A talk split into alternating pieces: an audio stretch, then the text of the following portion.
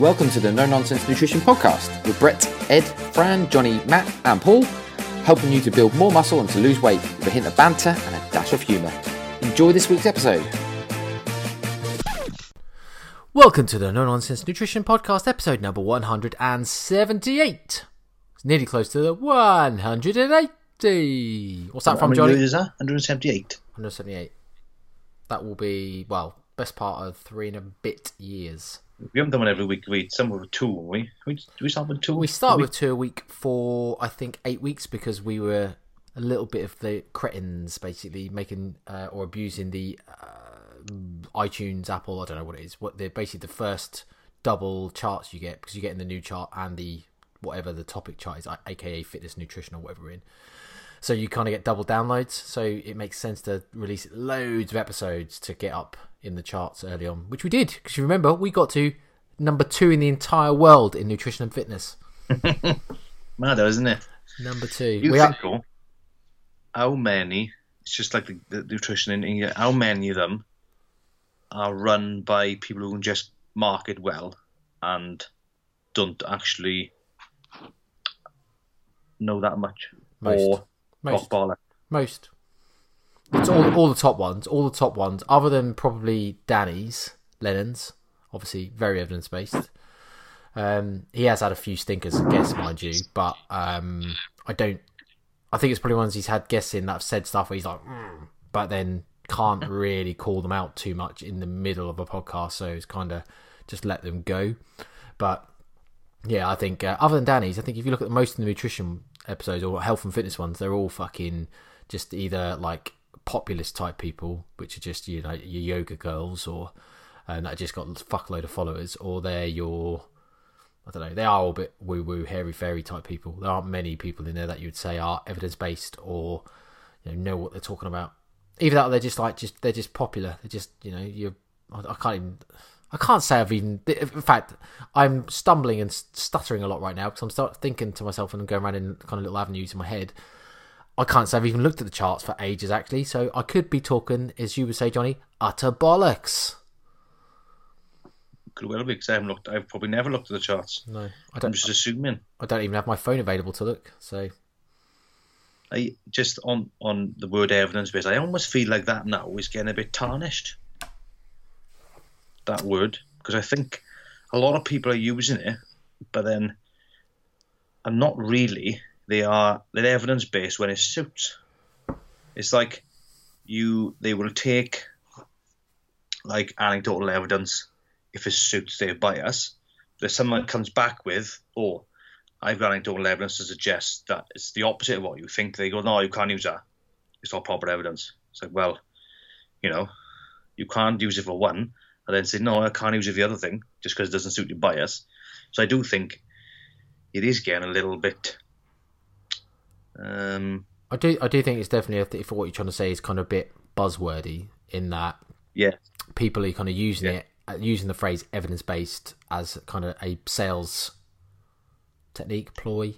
I don't know, whatever you want to call it. As I say, look at me, I'm evidence based. But in reality, um, really, not really. Uh, evidence based is obviously a difficult thing to even defined to a certain extent. And obviously, we know that it's kind of multifaceted in that evidence based isn't just about around kind of like having evidence to back up a statement made or a point of view or you know a strategy protocol or whatever because like you've just insinuated there i think there are generally studies that would suit or or have um, outcomes that would would probably be able to back up most things people say even though we would still deem them as non-evidence based because like if you as an example if you want to find studies that says vegetables are bad for you there are some out there that says that. So if you want to go find them brilliant. Obviously you have to look at the totality of the evidence and then weigh up essentially the weighting so you have to look at the evidence papers in terms of the kind of the, the, the study concepts the methods how they've analyzed the data the conclusions they match the, all of these types of things.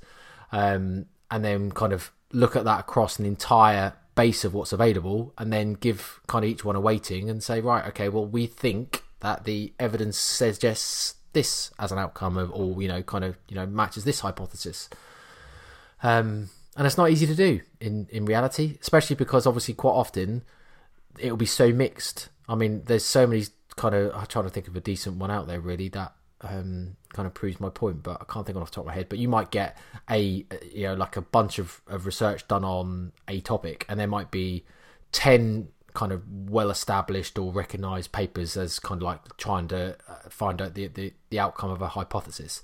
And four might be for, four might be against, and a couple had no results. So it's kind of like, hmm, okay, what do we do then?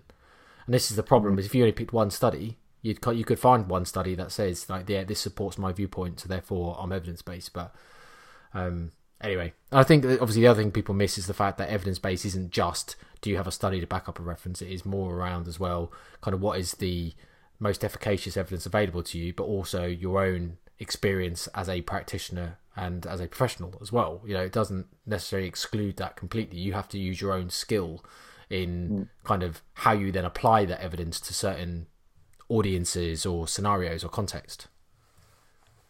I was like, cause you, you, when you've de- dealt with a lot of people, then you might see certain scenarios or patterns that may not be supported in evidence, but you've you've seen it happen, or you've you've gone through it and it's happened. But I mean that's how things start. They start with an idea, then you go from there, and you build on the data. You you create studies to try and uh, prove or disprove that theory. So everything starts with a theory, doesn't it? So you know there is anecdotal evidence that's maybe out there now. It's not backed in science yet because they haven't studied it yet. You can't say then though this works and you can't say, oh yes, this is efficacious because you don't really know. You just okay, that's worked for one person.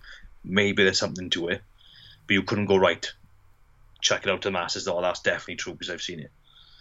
You know I mean, mm, yeah, yeah, and obviously all of that stuff also ignores kind of even the own the own uh, the individual's values and preferences. So I guess obviously as a nutrition practitioner, the the stuff that we do and kind of how we I suppose we define what treatment, for want of a better phrase, or kind of what intervention that we use.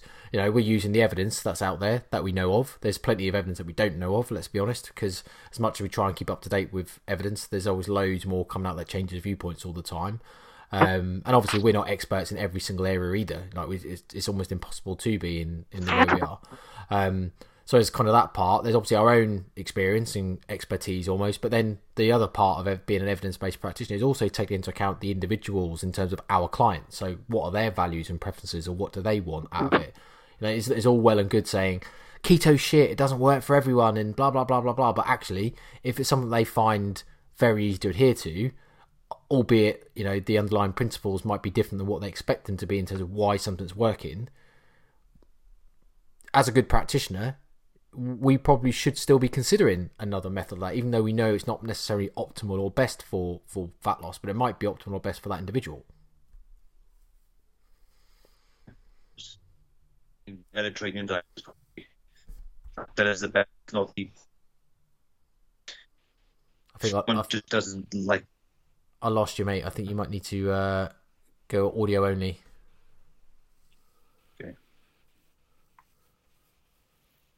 Bear with me, bear with me, listeners. You are much better, Jonathan.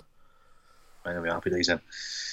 So, because because a certain diet is maybe the the best one you could follow, it doesn't mean that it suits your palate, your taste preference, your lifestyle. So therefore, it's a non-starter. So you could get as close. You could you could model your nutrition plan around it, but doesn't mean it has to be exactly the same because maybe you just don't get on with certain foods and it's pointless trying to force it because you will never stick to it.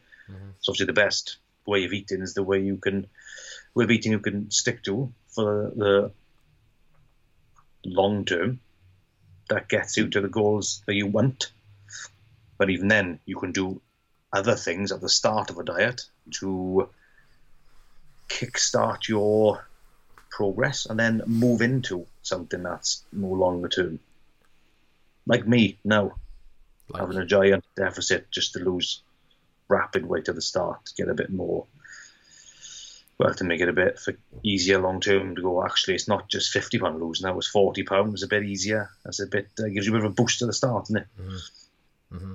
I, I remember your, yours maybe less so. I mean, I guess the kind of the, the rapid fat loss approach, it wouldn't. You can't say it's not evidence based because it, you know, in the definition that we described, it definitely is evidence based, but it's not for everyone. Is the point that you're making? But there is some efficacy around what you're doing and why you're doing it. Um, I was just going to bring up the example. I think Mike Harrison um, always used to start, and I don't know if he still does this or doesn't. But then again, he's probably not dieted for for long recently anyway, because obviously I guess this was more when he was in in the competing realm, but he used to start a lot of preps with like a 48 hour fast or something, which for most people say like it's not optimal by any stretch or um, isn't even necessarily all those loose evidence based. But you know, it's kind of for him. He said he always used to do it because he used to just find it quite easy at the start. He'd have very little hunger issues for those couple of days, and he'd lose an absolutely astonishing amount of weight in two days. And yes, he knows it's not all body fat. He knows that a lot of it is um, going to be other other kind of tissue or, or or substrates or whatever. But yeah, you can imagine just losing huge amounts of weights in two days. It just, like you say, just takes off. One, it makes the target immediately quite dramatically smaller, and sh- and you've immediately shrunk a lot of the, the kind of the, the overall progress that you know you need to make at the by the end of the you know whatever time period it is. But it's actually really motivating to see that happen. Really 100%. motivating. you know, if we lose six pound of scale weight in two days, which is probably easily possible, but not for two days, it does give you that uh, a morale boost straight away, innit? Right, six pound gone. Let's start. Yeah. I mean, that's because you are. It is easiest to diet harder at the start, isn't it? I mean, if you if you tried to do that like four months in, it's probably very very difficult. I wouldn't say it's impossible, like, but it can No. be very very difficult Yeah. because get- your, your motivation to diet wanes as you as you get longer and longer into it. Yeah, I'd use the word enthusiasm. I think obviously you're enthusiastic at the start, and obviously you can you can basically jump off the back of that or ride that wave. But after a while, your enthusiasm does wane, and you're like, mm, this isn't quite as fun as it was at the start, and the the actually even the the results aren't as motivating. All the results aren't even as fast because, as we've just talked about, you get a dramatic start at the end of it, start of any weight loss, uh, generally because of lower things, lower carbohydrates, lower sodium intakes. Um, even lower fiber potentially for some people, although not as people. All of those will attribute to kind of a faster rate of weight loss. So yeah, um, and obviously, I guess we'll talk about that in a minute um, around you and your approach because I think we were obviously we we started to kind of delve into that last week when we were talking around kind of some of what we'd been doing, but we obviously went on one of our raw episodes to talking through too, which. In honesty, I think we've had some quite good feedback. I've had a few messages off people saying that they're Oh, quite quite enjoying. Yeah, shout out to um, to Shane. Obviously, he's what he's guy that's been um, we we chat a fair bit on on Instagram, usually about food and random kind of new food products that we can find. But he says he very much enjoys the uh, the kind of the rawness or the different type of episode. So um, thank you, mate. I hope you're listening to this and enjoying. Uh, Johnny, he some reason he does like you. Don't know why, but Not me. he seems to think you're you're maybe just he likes your personality, but he says you're you're kind of got this mad. I don't know. I, don't, I can't remember what words he used now, but I guess you know you're just a bit crazy. Twat. So, twat, yeah, that's the word I would use, but I'm just going to try and be a bit more polite. Don't worry, I don't mm. get offended. I, well, I, I, think I've ever been offended in my life. No, probably not actually. Offended by some- I've been annoyed by some people have said, but not offended. Oh, look, if you've offended me. No, don't mm. get offended easily. Maybe that's why I don't really think sometimes about what I'm saying. Because I think, oh, everybody's like me, and they're not. They. No, they're not. That's true. But um, Be a shit if it was. well, would if they everyone was like you? Yeah, it would be fucking terrible for me. Um, but on on an, on another note, the um, football shirt conversation also generated a bit of uh, debate around whether that was a uh, not healthy thing to do. I don't know. Just basically, just whether that was was a cool thing to do. I suppose. What, in terms of buying that shirt? Well, just generally one the price of them, but obviously I mentioned around the fact that I had a um, a shit ton of them in the garage that I'd stored away from numerous, well, almost decades of buying every shirt Liverpool brought out. Uh, which, funny enough, I actually went through this morning because I, I had four shirts that were in a different box, and as we were emptying some, because obviously, as most of you might know, um, as Johnny does know, that obviously I moved house reasonably recently opening some boxes, found some some old away shirts, all with Gerrard on the back. Uh, that I thought oh, I better put them with the rest of them in the box in the garage. So I went and got some down. I was looking through them, actually thinking I've got a phenomenal amount of of shirts there. So quite enjoyed looking through them. Actually, a bit nostalgic. I re- I got a feeling, yes, but I remember that Man United double sided one, and he was horrific to wear. Oh, well, you could turn it inside out. and so sweaty. He was incredible. I remember when I had to watch him. I think it was was it Inter Milan? Maybe, yeah, Inter Milan. I think it was, and it was horrific. I was going, oh my god, I'm sweating my head off. but I can't handle this. I don't like shirt materials. It just makes me sweat. Like polo shirts, I can't wear. Yeah, just stop. I would be saying. Yeah, but I I think um, uh, Lauren, shout out to, to Lauren, she was um, saying about how her dad like does the same, has been buying loads. Although I guess he's maybe a little older than me, so maybe she thinks that he shouldn't be his age. Although I am 37, I am also a father. Maybe I shouldn't, but there you go. It was the first shirt I bought in like well over 10 years. I can't, I don't know how long, but I could probably go through the shirts and find out. But well over 10 years. So uh, it's not like I buy them recently, but I felt like I needed to celebrate the momentous occasion of breaking our Premier League duck. That's that's fair. I I'm in the mindset now. If I to spend, I wouldn't spend sixty or eighty quid on a shirt because I could just 96. put that. So, ninety six. Yeah. Ninety six. Yeah. Well, something like it. it was. It was late nineties anyway. What you last bought a shirt? No, that's no, no, no. The cost you said 60, 80 quid. I said actually ninety six because that's how much it cost. It was like ninety six or ninety eight quid or something like that. It is expensive, but it's all relative. Yeah, it's, it's ridiculous. It's ridiculous. If someone's on hundred grand a year, then it's relevant and not I'm, relevant. Uh, yeah, well, obviously, I should be paying nine thousand pounds for the shirt. I think that's how much money I earn, so it's all relative, isn't it? But I, I remember back in the day being able to buy a shirt for like with all the badges, names, and numbers, all the extra shit that you have to pay more for, for like forty quid. Yeah, like, when mean, did they become a hundred quid? It's when they say, "Oh, inflation is two percent a year," but it's, it's not. No. People fuck shit, no. No. No inflation. I mean, I don't know what goods they're measuring inflation on, but they are not measuring on football shirts. No, absolutely not. Double the price now in the years. Twenty. It really has to be a forty percent increase, isn't it? Yeah, yeah.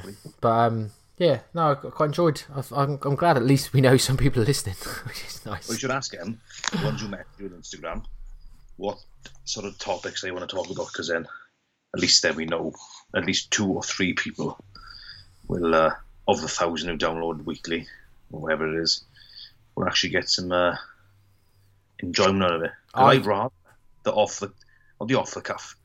I find the the sciencey stuff because it's really only so much. I mean, pretty much they know all there is to know about weight loss. You know, physically, it's not nothing's going to out now. It's going to radically change our industry. Is it? I doubt unless they magic pill it, and then you can go right three stone light in two days, which I don't think they're anywhere near.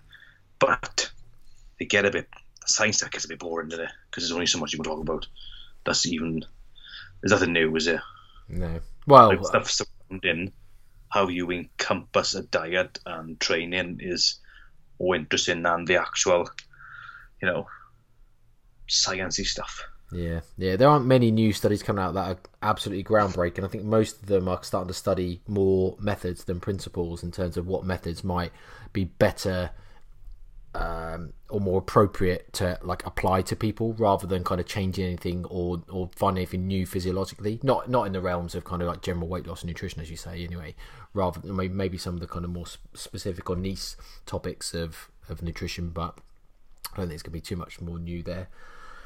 Um, but yeah, I think um, some of the stuff coming out around, like Kevin Hall's doing around the the effect of like ultra processed foods and versus kind of like less processed foods and hunger regulation, appetite, and those types of things. They're obviously really interesting from a standpoint of nutrition, but we haven't really done many many, many episodes or topics on kind of that type of stuff recently because there isn't that much new, like you say, and we're we're not bored of it, but um, we're just quite enjoying just kind of rambling or talking about other stuff, haven't we? So hence we have. But today we were going to go through what we didn't manage to do last week and kind of talk more around your current setup or your diet and strategy for, for your wedding. So just to recap on last week, um, if I can remember what we talked about.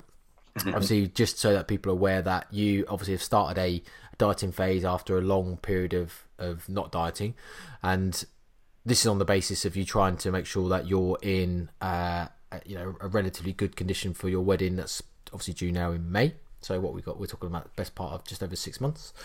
I don't think, I don't know if, we, I know we started going off on tangents, didn't we, talking about other stuff. So I don't know if you want to talk really kind of terms of what your strategy is at this current moment um, and how it maybe looks over the longer term. Right, so we've started. It's more than it's more than a week. It's like what do you know? It's approaching two weeks, maybe.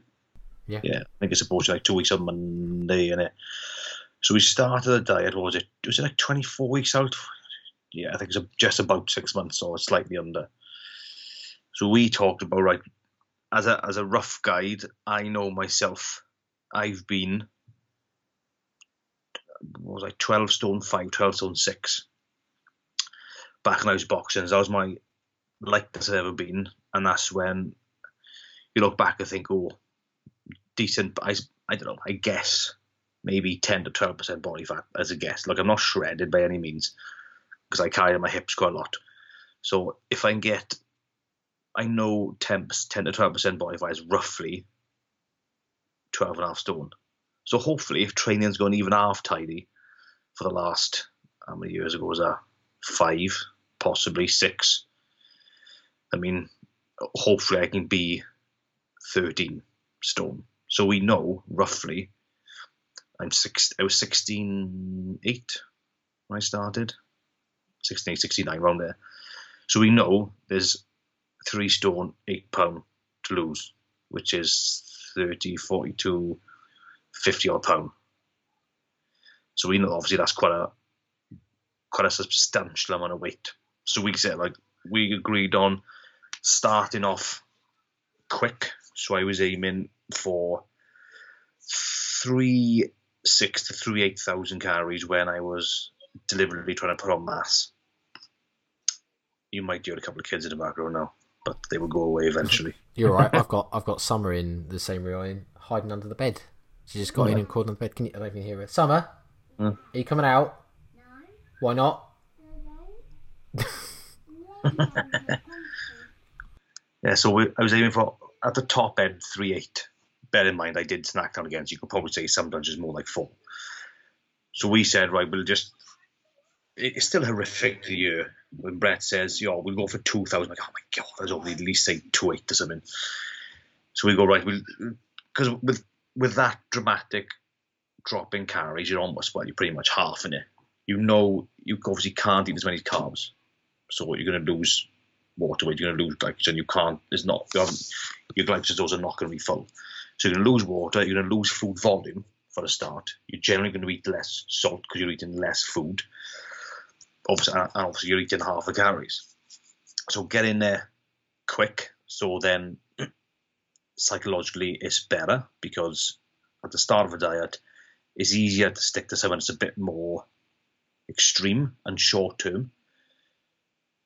So you get that initial big drop in weight. Clearly, it's on all body fat. So I'm 10 pound down now. Probably 11 tomorrow. Just you just know tomorrow's gonna be another low. So 10, 11 pound down now. So it's less than two weeks in. So if we can carry that on and get it say 20 pound within the first month, you know, then there's roughly 30 pound to go, and you've got roughly 20 weeks. So you know, and slightly over a pound a week, which is more manageable long term. So a quick start, and then depending how long I can handle that for, because you know maybe it'll be a case of after a month, I think, oh no, this the, we have to change it, or it could be two months in, all right, I can handle two months, and then you put you probably could have put away 16, 20 pound, possibly, depending how it goes. So the short term strategy at the start to get a lot of weight off, a lot of scale weight off, lose the bloat because you do lose a lot of bloat when you when you do bloat a lot when you're eating a lot, and then move into a longer term strategy when we feel that the initial really low calorie is run its course. So that doesn't seem, I mean, 20 weeks to lose 30 odd pound is obviously a bit more manageable. And A lot more. there's manageable. either the chance of getting there quicker and hitting it quicker. So you either go right. The decision then is to go right. Can I get that single digit body fat, which is very difficult, or do I try and hold condition and try and fill out a bit? So you look, you increase your calories, you look a bit fuller without sacrificing body fat.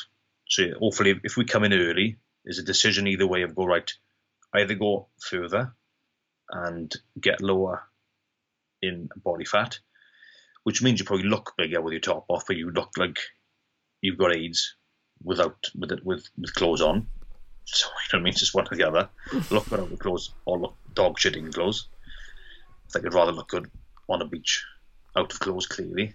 So it, it'd be good to get in to get in condition earlier, even if it's a couple of weeks earlier, you know, two weeks or something, three weeks. At least you can decide in either way and right to either go lower body fat or oh, maintain what we've got and eat into it psychologically and for my body, metabolism, etc. It would be more sensible to hold what I would have got and eat into it because obviously it's all inclusive so clearly, the food choices are endless, and it's more psychologically beneficial to have eaten more calories. You're not really restricted when you go over there. So there's less chance of you going up and go right. I'm going to eat everything I can find on day one, and two, and ten.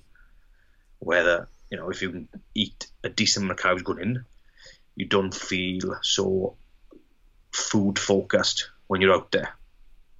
Yeah. So there's yeah. obviously two ways to play. You either get in really good condition, but mentally be you'll be worse off mentally, and you'll be more food focused, or be a bit less conditioned, which people, I mean, you yourself and people, unless you're used to looking at that body fat percentage, people are probably not really going to make any, like see any difference between ten and eight. Really, or are they? I don't know. But so yeah, that's the yeah, uh, we we touched a lot on the kind of the rationale as to why you would aim to get in certain condition before, like before a holiday or before an event, as opposed to at the time of the event.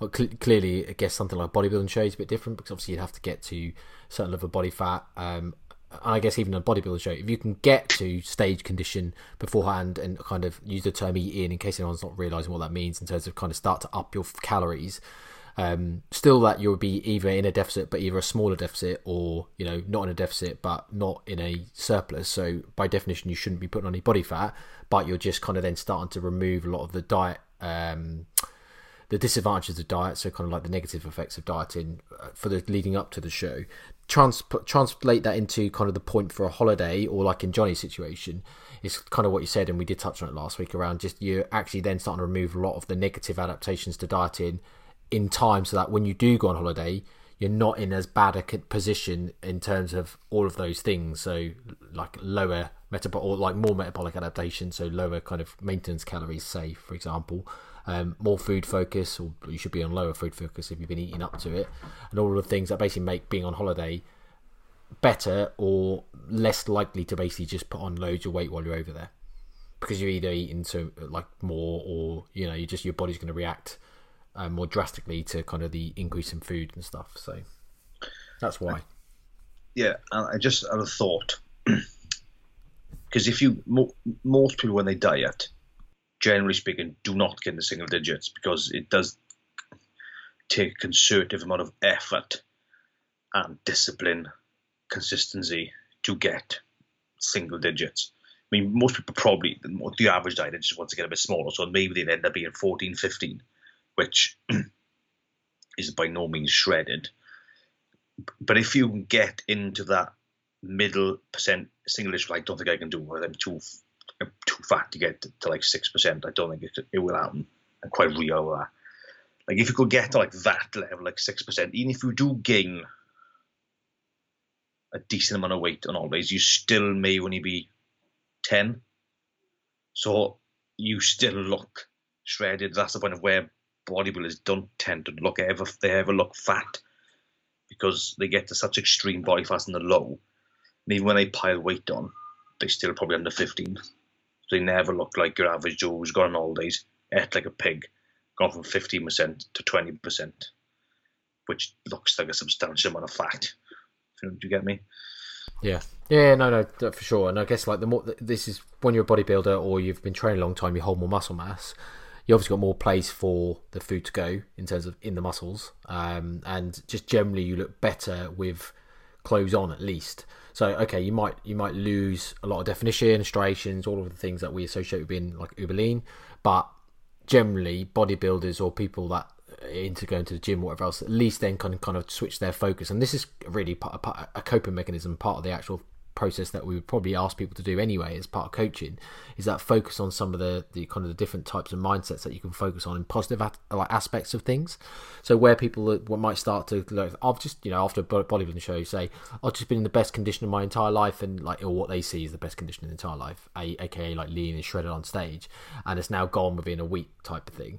Well actually you know we want people to then start to focus on the positive aspects which might be you know you look bigger you look bigger in clothes and you know your, your t-shirt now suddenly suddenly is like tighter or, or kind of you can fill it out um, or focus on the gym and obviously the fact that you now got better performance in the gym your lifts are going up and all you know you're feeling more energy and, and those types of things. Because uh, that change in focus can be the difference of success and, and like basically people failure or giving up and deciding they just don't want to go to the gym anymore and that type of thing which does happen. Some people have gone in and just decided to actually post bodybuilding shows i don't ever want to do this again and they just don't even train like at all. They just give up going to the gym. I've seen people do that So uh, it's almost pointless, isn't it? If you stop training after that, then what's the point? Yeah. Well, I just think it's so so kind of like um, dis not dis disillusioned. I can't think of the right word, but basically they get disheartened, I guess, with the entire process and and afterwards. Um, and I've seen people do it for photo shoots, let's say bodybuilding shows where they just they get to the point where they're just sick of it and they just stop going and then just never find their mojo again and start going again, which is obviously a, a poor result in the end because obviously we want people to keep going to train and looking after their health because it's you know it's good for people. And if you're just going to go through a process and then just decide it's you know so negative or your kind of associations with it are so negative that you end up just completely jacking it in and just never even bothering to do any exercise or anything then yeah, that's obviously not a, a, a positive outcome. So, but so let's just let's bring it bring it back to you. So obviously, just just to recap, then in terms of like the strategies being very much a initial motivational um, rapid fat loss approach for, I guess it's probably going to be as long as you can manage for, really. Um, albeit, I suppose we're not going to have any kind of set numbers necessarily in terms of either times or or weight loss or anything like that. It's going to be more a case of let's just kind of keep making some regular assessments in terms of all of the, the metrics that we want to measure. So it will include weight loss, but it include things like energy levels, your sleep, um, stress levels, and uh, even your home life and stuff like that, and how it's affecting all of those things. And if obviously they're good and you still go, and then we can keep going. And obviously if they're not, then that's when we start to make some some adjustments to it, I suppose, and transitioning into something that's probably a bit more sustainable and a bit less impact on you generally. I know from experience that when it's not like I've had enough of that fit diet, I will start to pick. I know then, right, maybe calories are a bit low. So I'll know when that happens, I'll know, right, let's change it. Yeah. Okay. what what what will that? So, do, what do you envisage that change it to be? As in, what what what to change it look like? Is it something I could I described in terms of just starting to transition into probably just higher calorie intake, but still in a deficit? Something that's not as aggressive and easier to stick to, yeah. um, or more to it than that. So for me, I don't know. I, I don't know how many calories I burn roughly. I mean, you can use calculators, but you know, I don't know even top of my head roughly. So, but I know 2,000 is quite substantially under what I burn in a day. Mm-hmm. I've been, pretty active through the day, especially when I'm in work. It's 20 odd thousand steps in a, in a day. So even if it's the case of, right, it's 2,000 now, let's put the average to a little bit higher, even like 2, 3 or something. But even putting those, not that it, it won't affect anything metabolically, but put in no, either having like a higher days, for example, or having a bit higher calories on training days. You get the days where you almost look forward to more calories. So you can go right. I can keep these days at two thousand, but I know some of these days might be, you know, two and a half thousand. So there's always something to look for. Mm-hmm. You know what I mean? Mm-hmm. So yeah, so it'd be slightly higher calories, so slightly easier to maintain. Because even three hundred a day average, I would say, and my weight currently is still a substantial, still substantially under maintenance. Yeah. Okay. So ha- have you? So t- taking it back to the the initial phase, because obviously that's where you are now in this kind of rapid fat loss phase, um, based on the, the the additional motivation it brings, etc., and obviously fast results and making that the the kind of the size of the prize, or you know the size of the elephant, almost as they say in corporate land. Um, you're breaking that down into to obviously smaller chunks. Um, have you utilized any specific strategies uh, or methods so to kind of achieve that principle so i'm thinking like fasting or because obviously like you say it's although a lot of people might go 2000 calories that's that's easy to diet on um, i guess it, it is all relative um, but h- how have you kind of strategized to, to maintain or, or help you manage that even though i use i, I track calories I, I do use sorry if it fits your macros type diet, I don't include, I haven't included any quote unquote shit. Like I wouldn't try and put up force of Mars bar because to me it's just pointless taking 10% of my daily calories from a Mars bar, for example. So my food choices are limited. I wouldn't say very limited, but pretty limited because if you're having highly powdered foods all the time, you're working them into that, you just you just get what I do I just feel hungrier more often because if it's highly palatable, it's generally higher calorie. You can't have as much of it, so it doesn't really fill you up, mm. and you're looking for something else straight after. So li- limited um, food variety, uh, not including any junk. Um, which how we had half a pizza each, small one, so that's class of junk really. But the rest of the day was okay, and I was like 650 calories or something. So it's not too bad. It's just just just under a third of total calories for the day. Um, I don't fast. Like when I go to work, I will take relatively low calories with me, so I can have a breakfast is about 400 ish on average. I say the meals then are 400, 450 each. So I've got about 13 to 1400 calories through the day. So I know when I've got six to 800 calories in the night to eat. Can you hear that? Yeah, I can. Someone, someone's having a good time. I do apologise, but give me a minute. Don't worry. I'll tell. I'll tell people about my uh, my oldest having chickenpox. That's fun. um, yeah, I, I, guess like I'll I can kind of talk around some of the, the things while you sort sort out in terms of like the aspects of why we may be looking at that um, type of procedure in, in limiting junk food because and, and we've talked about in the podcast you know hundred billion times probably, but um, there's a, there's obviously a large evidence base coming out, or is a you know I mentioned the Kevin Hall study actually at the start around ultra processed foods versus kind of less processed foods and its effects on satiety, appetite, and hunger regulation and stuff. And there's definitely a strong enough evidence base out there to suggest that if you want to be a successful dieter in terms of sticking to a calorie deficit, because obviously it is the principle that we have to make sure everyone adheres to, limiting things like food variety. So that's your obviously kind of well, as it says really, variety of foods, um, and not having too many different tastes, flavors, textures, all of those things. Obviously, to a point where I guess you don't go crazy and making it so dull that you just basically gruel all the time or, or, you know or something like that because obviously you you probably likely won't be able to stick to it even then because obviously it'll be so boring so bland that you'll just encourage your, your typical binge eating type behaviors what people get from more restricted diets because obviously you're effectively making your food variety so poor that it just enforces restriction. But in the same breath keeping it reasonably limited to to things in terms of variety but also the the kind of like the palatability which is kind of coincides with it but also as well as kind of the, the nature of how processed it is, that all of those things were lying will probably make it a bit easier to stick to. The evidence base certainly seems to suggest that that people stick to diets and have more success dieting if they limit the, the, the types of foods they have to lower food varieties and lower processed amounts. Um, and the reasons for that are, are, probably lots of things really. One of them is definitely the, the food reward systems in that higher higher palatable stuff in terms of how well things taste, etc., as well as kind of the, the food variety aspect of different tastes and flavors that certainly has an effect on people's reward systems and encourages them to eat more foods. So um, that that definitely plays out in the literature in terms of like Johnny's approach of making sure that we, we kind of limit a lot of those stuff to less processed, less variety, um, less hyper palatable stuff.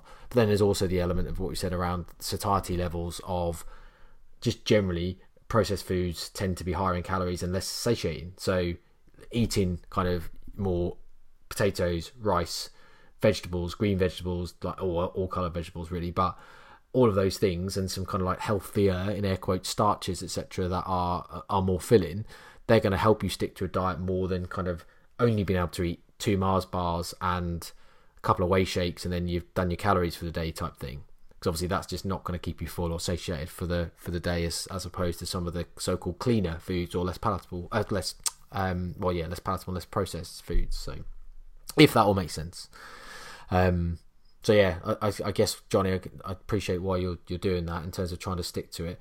Um, I don't know if you heard the bit where I, I kind of mentioned around lowering food varieties so much that it almost becomes restrictive though and obviously that could then have some encouragement on kind of binge eating behaviors because basically you you limit variety to so low foods that you just then start to constantly crave foods that you've restricted so um, Sorry to interrupt this episode, but we just wanted to let you know that we're currently accepting applications to work with any of our coaches to help you lose weight and get shredded or build muscle and get jacked.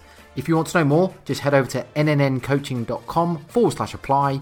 No contract lengths, just evidence based coaching to make sure you get the results you've always been after. Like, for me at the minute, it's, it's, it's not that extreme.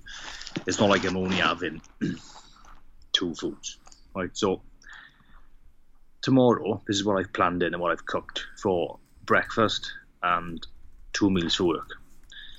So total, I mean, these might be slightly inaccurate, so it depends. You know, food labels are always bang on, like, but let's take it as let's take it as gospel, right? So total calories for three meals, sixteen hundred and fifty-one.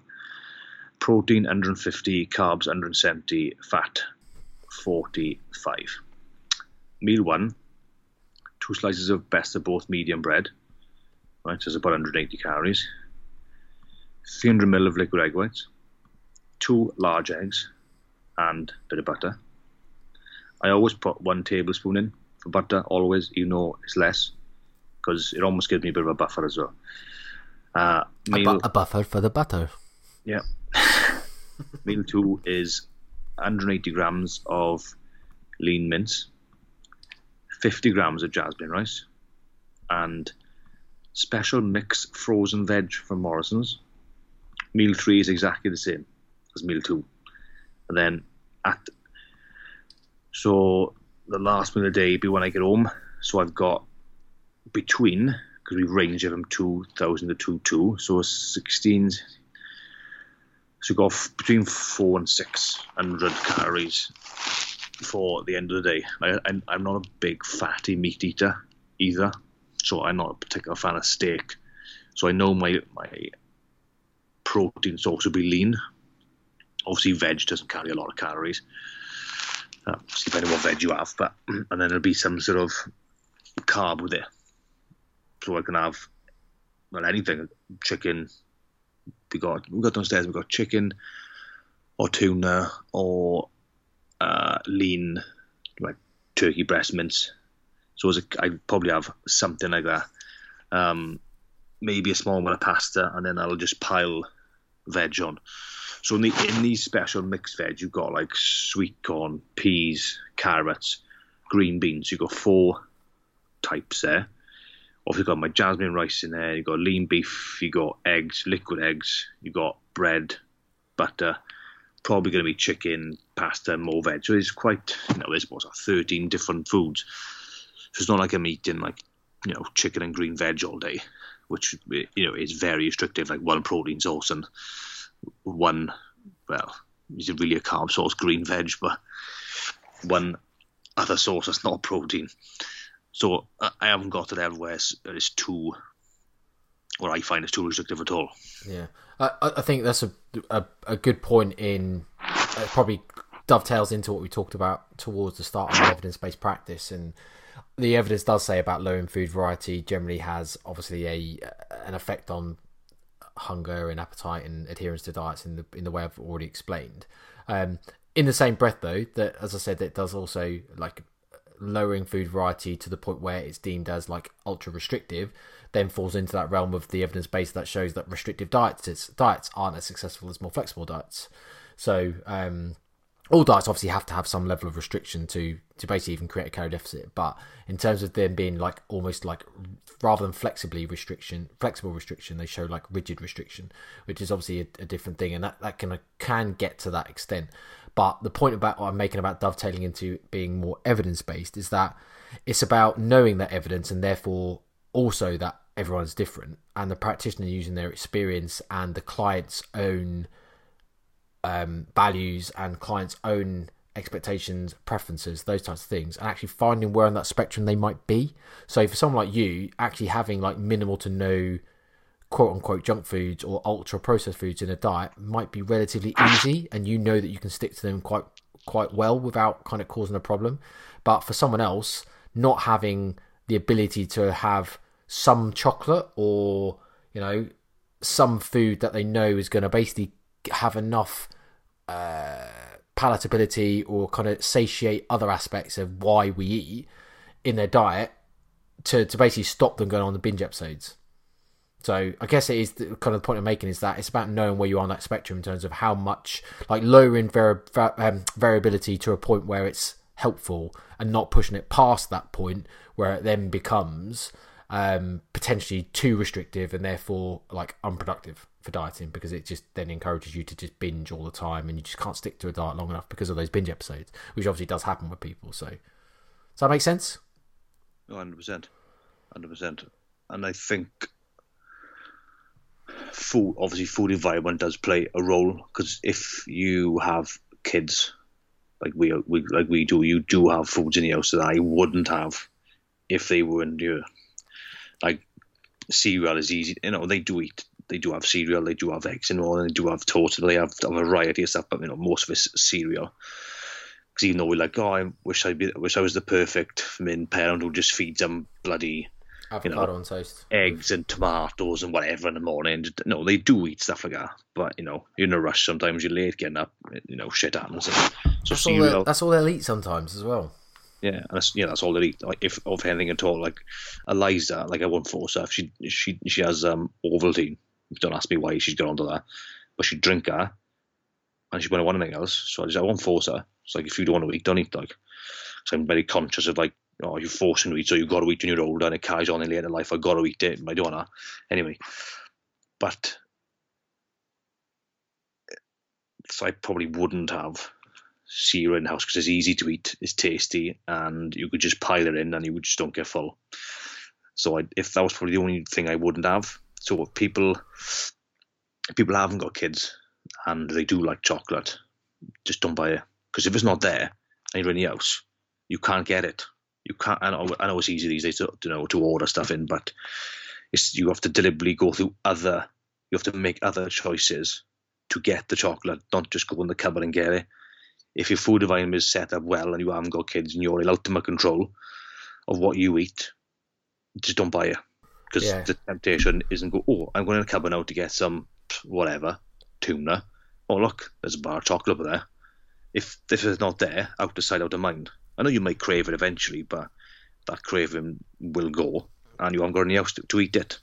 So food environment is definitely, definitely a big thing. Mm. I, and, I think I think even then though, it's about knowing yourself and knowing kind of where you are on that spectrum in terms of whether the, a, a, very good strategy might be to just not have it, and a lot of people will probably do very well with that because, like you say, outside our mind, if it's not there and they're not thinking about it, they probably won't crave it as much. Whereas other people, if they know it's there, they'll then that's all they'll be thinking about. But there will be some people that crave it so much that an actual better option might be to have maybe small multi packs, um, or, or like you know kind of like treat size stuff in the house rather than so that they know that they can only have like a treat size rather than smash whole bar type thing. Um, but again, I think that just comes down to knowing the individual themselves, or if you're being coached, the coach knowing you as an individual in terms of helping you strategize. That's why it's important not to lie to the coach either, because lying is just pointless. Well, it doesn't help. It doesn't help anyone. Yeah. You know, if you're struggling with something, just say, "Look, I'm struggling with this," and you go, "Right, you may have seen that before. I struggled with this. You're right. I've seen that before. Actually, there's a strategy in place for that. The more honest you are with the coach, the the better and easier your results will come. Hundred percent. Like Christmas time now. Well, I mean, what's it? What's what's the date today? Twenty first? Is it twenty second? Twenty first? You know, just one month's time is Christmas, and obviously the week or two up for Christmas, people buy like the stuff in the house now, ready for Christmas. So for my strategy, for me, is don't eat any of it ever, because because it's, it's like little sweet, just like two or three is not enough. So if if I just don't eat it, then I don't pick it. Do you know what I mean? Yeah. It takes me a big effort to go and eat one, but after the one, it just takes very little effort to go and get more. So if I can just stop myself from taking the one, I'll definitely be better off. Yeah, And obviously on Christmas Day, I'm not saying you know I will eat, but even then, people say yeah, eat, yeah, eat. I, I, I will eat, but like when before I'd eat till I'm like I'm I hit